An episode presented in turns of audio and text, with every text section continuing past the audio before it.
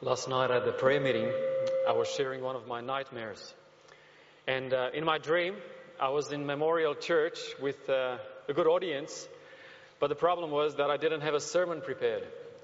And as I was trying to think of my words, I woke up from my dream and I realized it was just a, uh, a nightmare. And I was grateful that it was just a nightmare. And it is my prayer today that uh, you will be blessed because I did prepare a message. And uh, if you're here in the church, and for those that are watching us on, uh, on their TV screens in the lounges, I hope that the Spirit of God will really speak to us. I'm also very personally grateful for the orchestra we had this morning. Uh, it is beautiful to hear all these instruments. And um, as we seek God's presence, um, the theme for the 10 days of prayer was a deeper experience. And it is my prayer that this morning we will go from here with a desire to have a deeper experience with our Lord and Savior, Jesus Christ. Alexander the Great, he was a mighty conqueror. And we know that uh, he conquered all of the then known world in his life. In fact, we are told that when he reached Asia, he saw that there were no more countries to conquer, and he did one thing. Do you remember what he did? He cried because he said, There's nothing left for me to conquer. He was a mighty conqueror, and his reputation, even though he lived in the third century before Christ, his reputation still lives on today. However, in addition to being a mighty conqueror, Alexander the Great also was known as a compassionate ruler only at times. Because once a year he had a day dedicated and he called it the Compassionate Day. And on that day, he randomly selected people from around his kingdom. He allowed them to come before him, and those people could ask whatever they wanted or needed from the king. So, majority of the people, as they were as they were faced with this amazing opportunity, they would come before King Alexander. They would say, "We'd like to have money. We would like to have food. We would like to have some medicine. We would like to have clothes and whatever." Until one year, a person came before King Alexander and he said, "I would like to have a palace." Now, the officials that were around the king were like, What's wrong with you, man? Because like all the other people are asking for food and for clothes or for money and you're asking for a palace. Now King Alexander didn't say anything, so the man continued. And I'd like this palace to be fully furnished. And I'd like it to include a large dining area and I'd like to have a special meal prepared.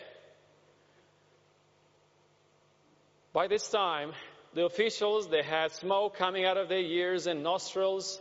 And King Alexander was just sitting there on his throne, looking amused at his officials and looking at the boldness of this person. And then Alexander said, Request granted. Now, the officials were no longer angry with the person, they were angry with who? They were angry with King Alexander, say, How can you grant such a request? And Alexander said, You know, all these people that have come before me, they've asked for food and for clothes and for money, thinking that this is the only thing that I can give. But they don't need a king to receive gifts like this. But this man that dared to ask for more really made me feel like the king I am. For only I can grant such a request. You and I worship the King of the universe. And the question is why do we settle for superficial blessings when God wants us to ask for more. Today we are embarking on a three part series on a journey that is going to challenge us to really understand the God that we worship and to have the boldness mixed with humility in learning what it means to come before Him and dare for more and ask for more. And the series is entitled Ask, Seek, and Knock.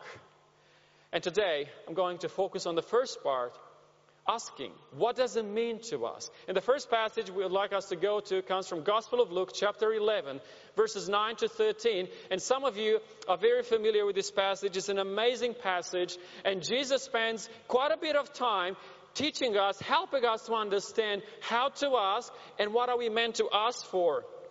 So if you're new to the Bible, the Gospel of Luke is in the New Testament, the second half of the Bible, the third book in the New Testament, Matthew, Mark, and Luke, chapter 11, and I'm going to read to you verses 9 to 13. Chapter 11, verses 9 to 13. Now, as I read through these verses, I would like you to keep an eye open for a particular word that keeps on repeating throughout these verses. So 9 to 13 says this. So I say to you, do what? Ask and it will be given to you. Seek and you will find. Knock and it will be open to you. For everyone who asks receives, and he who seeks finds, and him who knocks it will be opened. And Jesus goes on saying a little parable because he was so passionate in making us or in helping us understand the importance of asking and also the willingness of God giving and answering our requests. Now, if a son asks for bread from any father among you, will he give him a stone? Or if he asks for a fish, will he give him a serpent instead of a fish? Or if he asks for an egg, will he offer him a scorpion? The implied answer is, of course not. And I love the way Jesus goes into verse 13 and says, If you then, being evil, know how to give good gifts to your children, how much more will the Heavenly Father give the Holy Spirit to those who ask? So, the, the two questions that I'd like you to consider this morning are this How do we ask? And what are we supposed to ask for? How do we ask? And how are we supposed to ask for? I'd like you to look at this picture. This is a car that looks pretty much like the car my parents had when I was a child, and I'm looking at 1992. It was a car made in Romania, and we called it Dacia. It was like, you know, it was a car that you sort of tried to avoid, but if you didn't have a choice, you would go for that one. So my parents had that car, and uh, without them knowing, in my secret time of prayer, I was asking God that He would give us a Ferrari. now, sadly, that never happened because God, in His wisdom, knew that a Ferrari for me wasn't good, or for my parents. Um, anyhow, because I knew that from in the Bible, I, I meant to ask, so I asked for a Ferrari. I asked for something more, and I never got it. And that's why my question is how do we ask? And what are we supposed to ask for? Does it really matter? I'd like you to keep your Bibles open in Luke 11 because we're going to come back to this passage and all the other verses I'll put in for you on the screen and then we'll, re- we'll uh, reconnect again with Luke 11.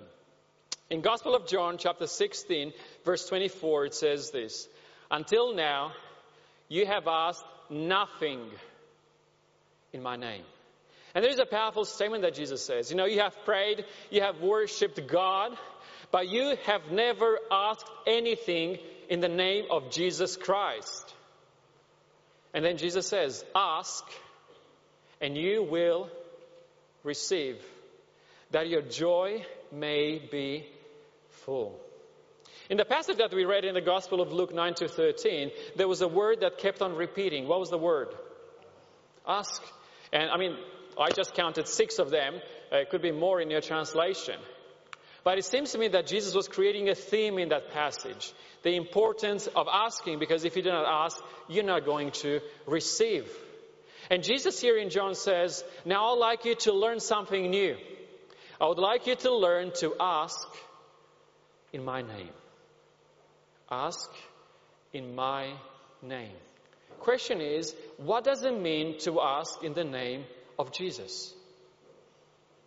Is it just to begin the prayer with the name of Jesus? Is it just to end your prayer saying in the name of Jesus, Amen?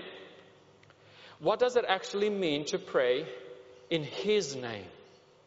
I found this uh, beautiful explanation in uh, Steps to Christ where Ellen White wrote, To pray in the name of Jesus is something more than a mere mention of that name at the beginning and the ending of your prayer.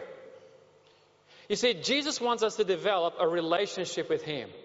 And He wants us to steer away from formalism and traditions and ruts. It's not all about ending the prayer in the name of Jesus, amen. I mean, that's a beautiful phrase and, you know, we can use it. But Ellen White says to pray in the name of Jesus means is to, pray in the mind and the spirit of Jesus. While we believe His promises, we rely upon His grace and work His works. To pray in the name of Jesus means to bring a request before Him that you know is according to His will. That's what it means to pray in the name of Jesus. And going back to this passage in John 16 24, first of all, Jesus says, Ask in my name. And then what will happen? You will receive it. God wants you and me to have the certainty, the assurance that whatever things we ask in prayer, believing, we shall receive them. That we are not meant to doubt His willingness to answer our prayers, to answer your prayer, to be present in your circumstance. He doesn't want us to doubt, wondering, is He going to really work in my situation? Does God really sit on His throne? Is He still in control? You will receive because you ask in my name according to my will. And then it says, the reason why I will grant your request is that your joy, your joy may be full. Sometimes people that do not have a relationship with Jesus Christ, they look at Christians and they look at their appearance and say, man, Christians must be miserable. There is no joy in their life. Why would you become one? But Jesus is saying, on the contrary, the purpose of walking with God on a daily basis is that you may experience joy and that your joy may be full. That you'll know that God will have your back every second of your life.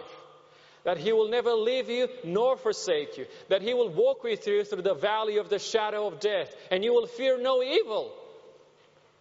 Because God is with you. You have asked nothing in my name, but God says, ask and you shall what? Receive, that your joy may be full. And keep in mind, it is means to pray in the mind and the spirit of Jesus and to have that certainty. Now, as we're looking at the Gospel of Luke, we can see that Jesus is telling us to ask for one thing. And he says, if you being evil know how to give good gifts to your children, how much more will the Heavenly Father give what? the Holy Spirit to those who ask. Question is, why is Jesus so passionate about us praying and asking for the Holy Spirit? What is it about Holy Spirit that we need? And why is God concerned about us having or not having the Holy Spirit? In the Acts of the Apostles, Ellen White wrote, if all were willing, all would be filled with the Spirit.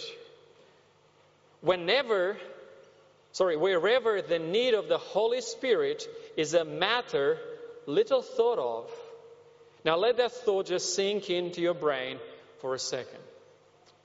How often do we think of the work of the Holy Spirit? How often do we ask for this precious gift? Wherever the need of the Holy Spirit is a matter little thought of, there is sin, spiritual drought, spiritual darkness, spiritual declension, and death. In other words, if the Holy Spirit is lacking from the life of a believer, or if the Holy Spirit is lacking from the life of a church, we are down the path of spiritual drought and declension. For this reason, Jesus said, I tell you to ask, and you shall receive. Because God is not going to force it upon us, but if we ask, we are going to receive. I want to share with you a story. It's about a, uh, a town. Above the Arctic Circle in Russia is an oil town called Murmansk. It is a cold place. Most of the year is just winter. So as you can see, you've got Finland, Sweden, all of those places, and where that red dot is the, the town of, or the city of Murmansk. In the mid 90s, there was a dying seven day Adventist church in that city. It had only 22 members. And remember, most of the year was just winter. And from 22 members, the church went to eight members. It was the pastor, his wife, and six men that are working in the rigs in that city. So all eight, all of them. And these eight people came to realize that unless God was going to do something powerful in their life, in their church, that church was going to disappear. So instead of looking at their problems, those eight members decided to look at their God. Because God said, Ask and you shall receive. So the seven men decided to meet every single morning at 6 a.m. at the Walrus Club. Now, as I was reading the, the story, I thought, oh, that's an interesting place to meet at the Walrus Club. But what happened was there, they were actually going to walk from there onto a frozen lake to a designated fishing hole. And they would submerge themselves into that freezing cold water and then surround one another and pray on that frozen lake and say, Our church is frozen. Give us the fire of the Holy Spirit that we may do your work. You may wonder, that's a bit of an eccentric behavior. Submerge yourself in like minus temperature water. Why would you do that? Why would someone in their right mind would go to that extreme? Question is, I don't know. And that is not the secret to success. I'm not telling you that you need to find a frozen lake and dip yourself into a frozen lake. But what I'm, find, what I'm trying to say is they've come together. Unity in prayer and they believed and they've asked and they knew that unless God was going to do something, they were going to die as a church. And of course, the obvious question that you do not have the courage to ask is so what happened? Well, I know you asked that question, so I'm going to tell you. Isn't that nice of me? I knew it. So, for a period of months, imagine doing that every morning at 6 a.m. I guess you'd be terrified by the thought of going into that freezing water. They did that week after week, month after month. After nearly a year of doing that, these eight people had the joy of welcoming 80 new people into their church. Eight zero. 80. Just making sure you're getting the number. Then you'll say it was my accent and he didn't get it. It's 80, 80 in 12 months. And over a period of a couple of years, that church planted six more churches in the area. Were they the most gifted people on planet Earth? Were they the most charismatic? Were they the most, I don't know, good looking, hard working. No. They lived in a place where there were more vodka bottles than people. But they believed that they serve a God that transforms the impossible in possible. And they said, God, we've got nothing that qualifies us to reach this community that cares more about vodka than anything else in this world. However, we do believe that with your Spirit, we can break through these hard hearts. And their faith was rewarded. Because when we ask, you know what does the Bible say? When we ask, we shall receive. And if you look at the Bibles in Gospel of Luke, chapter 11, verse 9, Jesus is the one that begins that sentence and he says, So I say to you, ask. It is like a command. Ask. Don't have the, I don't know, the courage to go into a day without first asking for the Holy Spirit. Because when we ask, we shall receive that you may experience fullness of joy. God wants you to have peace. He wants you to have joy in your life. He wants you to have assurance that is about His work in you and through you. It's not about your own effort. In this passage in the Gospel of Luke, Jesus is the one that admonishes us, encourages us to pray for the Holy Spirit. Because the Holy Spirit is the one that leads us to repentance and leads us to Jesus Christ. It is the Holy Spirit that helps us to walk with Jesus. And thirdly, it is the Holy Spirit that helps us to lead others to Jesus Christ. That's why Jesus said, So I say to you, ask, and you shall receive. Sometimes it is so simple that we avoid it. When God says all you have to do is ask. I'd like to mention two ideas before I finish this morning. Two things that the Holy Spirit will produce in your life as we ask for His presence. When the presence of the Holy Spirit is in your life, point number one, you will pray like Jesus. When the Holy Spirit is in your life, you will pray like Jesus.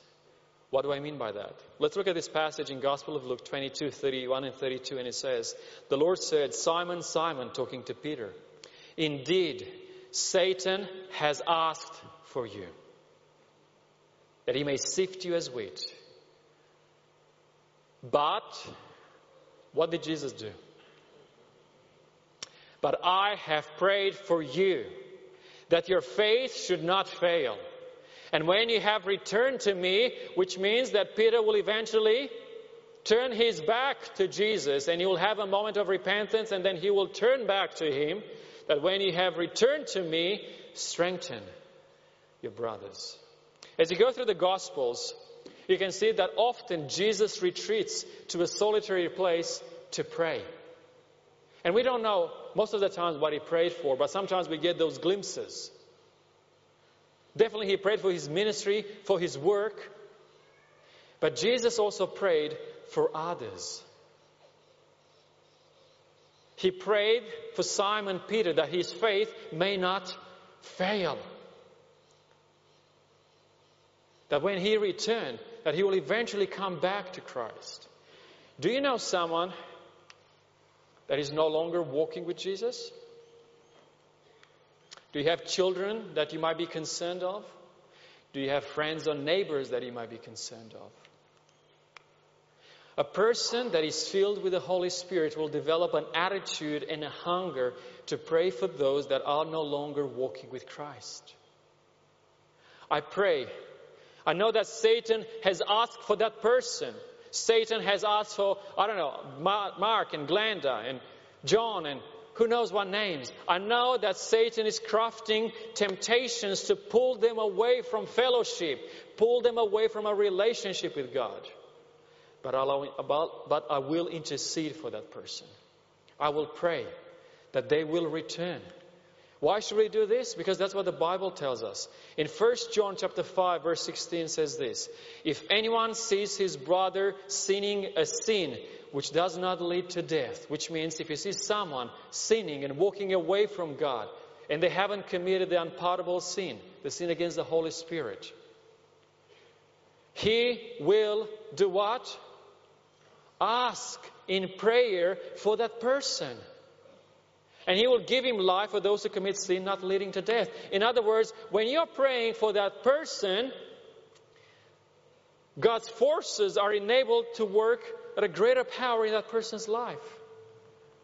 To bring them back into sweet fellowship. You and I are called to intercede for others. When you and I are filled with the Holy Spirit, we will take time to create a list of names and say, God, I want to pray for these people daily. I know that Satan is fighting hard to pull them away from you. But in the name of Jesus, I ask that the Spirit will work in their lives and bring them back into a sweet fellowship with you. You imagine what will happen with our community? And I know many of you have already prayer lists and, and praying for many names. But Jesus, in that verse that I, I read in, in, Luke, it says, Simon, Simon, Simon, Satan has asked for you, but I have prayed.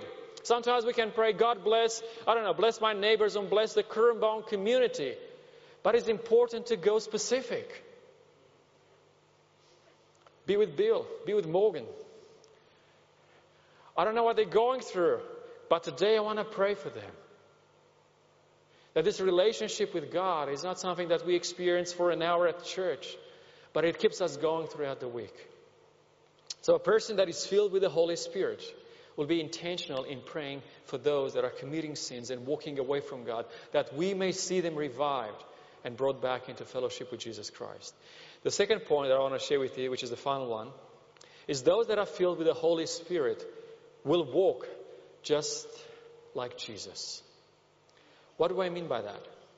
In, in um, Gospel of John, chapter 4, verse 4, we are told this uh, statement Jesus needed to go through Samaria. And some of you are familiar with that story. He had to go through Samaria because he had a divine appointment.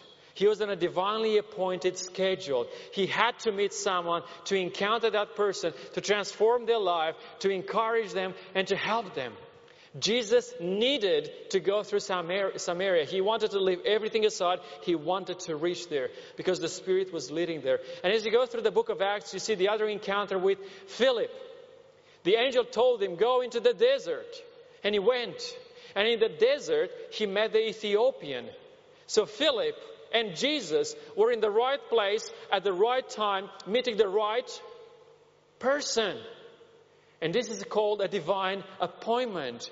When we place ourselves into the hands of God and we asking for the Holy Spirit that we may pray for those that are not walking with Jesus, but also that our life may be guided by Jesus so that you and I can be in the right place at the right time with the right person.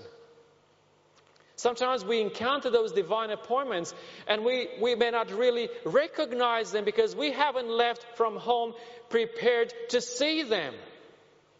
You know when you buy a car and then you see everyone else on the road driving the same car? I mean, it's been there all along. You're just noticing it now because you have it. When you go from home prepared to experience divine appointments, they will happen. Jesus will guide your steps. And it doesn't matter if you go caravanning on a holiday. Pray that your caravan will be parked next to someone that needs to be with you. If you're flying, pray that you'll get to sit next to someone that has to talk to you. If you're in a bus, pray that you'll encounter someone. If you're going to the market, if you're going to the shops, if you're going to school, if you're going to work, wherever you may be going, it doesn't matter if it's holiday or not. Ask that your feet may be guided by the Holy Spirit. That you will hear the voice and say, This is the person that I wanted you to meet today. It may not always happen, it may not happen every day, but it's an amazing experience when it happens and it's worth doing it. I want to finish by sharing a story. I was having a family uh, day in uh, well, I was in, uh, in Coffs Harbour, and um, at the end of the day, we were heading back home, and we stopped at uh, Coles to, to get some groceries. And um, for some reason, my wife and the girls were one aisle, and I was on the other one. And as I was walking on my on my aisle, I came across this this person, a guy that I could tell he was from Papua New Guinea, and I, we sort of had con- eye contact for like two seconds, and I had this strong impression that I should talk to this stranger. Now the thing is, like two blokes in, the, in Coles, what do you talk about? Hey, have you tried this soy milk? It's great. So I brushed off that thought and, and I went away. I was reunited with my family in the different aisle. And I was walking with my wife and the girls. And this same person, this same fellow, comes on our aisle. And this time my wife tells me, Hey, do you know this guy? As if it was like a strange connection. It was just us and him there. And I said, no, I don't know him. Just let him be. We go to the checkout, we pay for our stuff, we go to exit the store, and the doors open. And the first person that we see, guess who was there? This fellow from Papua New Guinea. And as soon as he saw us coming out of the store, he grabbed his bag as if he was waiting for us. He turned right and he went on his way. And in my mind, that's a bit strange. And we were walking behind him, my wife and my girls and I, and my wife says, Look, he's got Weet-Bix in his bag. He must be an Adventist. And I said, Do you know how many people buy Weet-Bix? But there was this, this whole thing on my mind all along the way, even with my wife's Weet-Bix thing, telling me I need to approach this stranger. But how do you do it? And then I said to, to my wife as we were chatting, Look, if this guy doesn't have a car, I'm going to stop him and offer him a lift. You know, he had all these bags and said, uh, Look, I can take you wherever you live. So Sure enough, he didn't have a car, and now it was my turn to come out of my shell. And I say, hey, excuse me, uh, we can, you know, give you a lift if you need one. And he said, no thanks. And he turned around. And I was pretty flat. Because like, God, I did my part, and where is your part? And for some reason, I had that extra bit of courage, and I said, and just look at me. I've got my wife and my girls. I'm not going to harm you. I can't do you anything. I just want to help you. And as if something else happened in his world, and he said, Oh, thank you. And then he came to my car. So my family was in the car, and I was putting his things, his things in the boot, and we were chatting. And I said, "Look, I know someone else from Papua New Guinea." I was trying to create a conversation, and I said, "I'm I am the pastor of the Adventist church just there." And then, as if the whole world dropped on him, and he said, "Are you Adventist?" And I said, "Yes." I wasn't sure if that's good or bad now. And I said, Yes. And he said to me, I moved into this town three months ago. And I had no decision. And he said, I was raised in an Adventist family in Papua New Guinea. And I, moved, I came here three months ago and I had no decision to connect with God or to come to church. And I've been here for three months. And I said to him right there and then in the car park behind my boot, I said, and do you think this is a coincidence today? I said, my friend, God is calling you home. And he started to become all emotional right there in the car park, not believing that God was pursuing him as he was running away from God. We took him to where he was living. He called his mates out and we had a prayer of dedication with all of them out in front of their house. And from then he started to come to church. He was doing his aviation course in Coffs But something that I didn't mention was that that morning we prayed as a family and we said, God, be with us as we spend time together as a family. But please help us to be a blessing in someone's life today. And the day was nearly over, and could have, we, we could have really missed the opportunity of ministering to someone. It looked awkward, it sounded strange, it was weird, but I tell you what, it was worth it. It was worth it. Does it happen every day? No, it doesn't, sadly. I don't know. God is trying to keep me humble and keep all of us humble. But what I'm telling you is if you leave home saying, Help me to experience a divine appointment today. Help me to be in the right place at the right time with the right person. Fill me with your spirit that I may lead someone to you today. It will happen. Gospel of Luke 11 chapter, verse 13, it says, If you, being evil, know how to give good gifts to your children,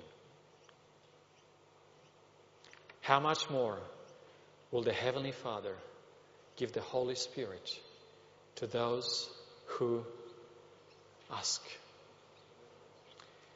And it is my prayer that as we embark into this year 2019, we will be a spirit filled church and spirit filled believers that take the time to intercede for those that are lost and take the time to pray for divine appointments. Ask and you shall receive. Amen.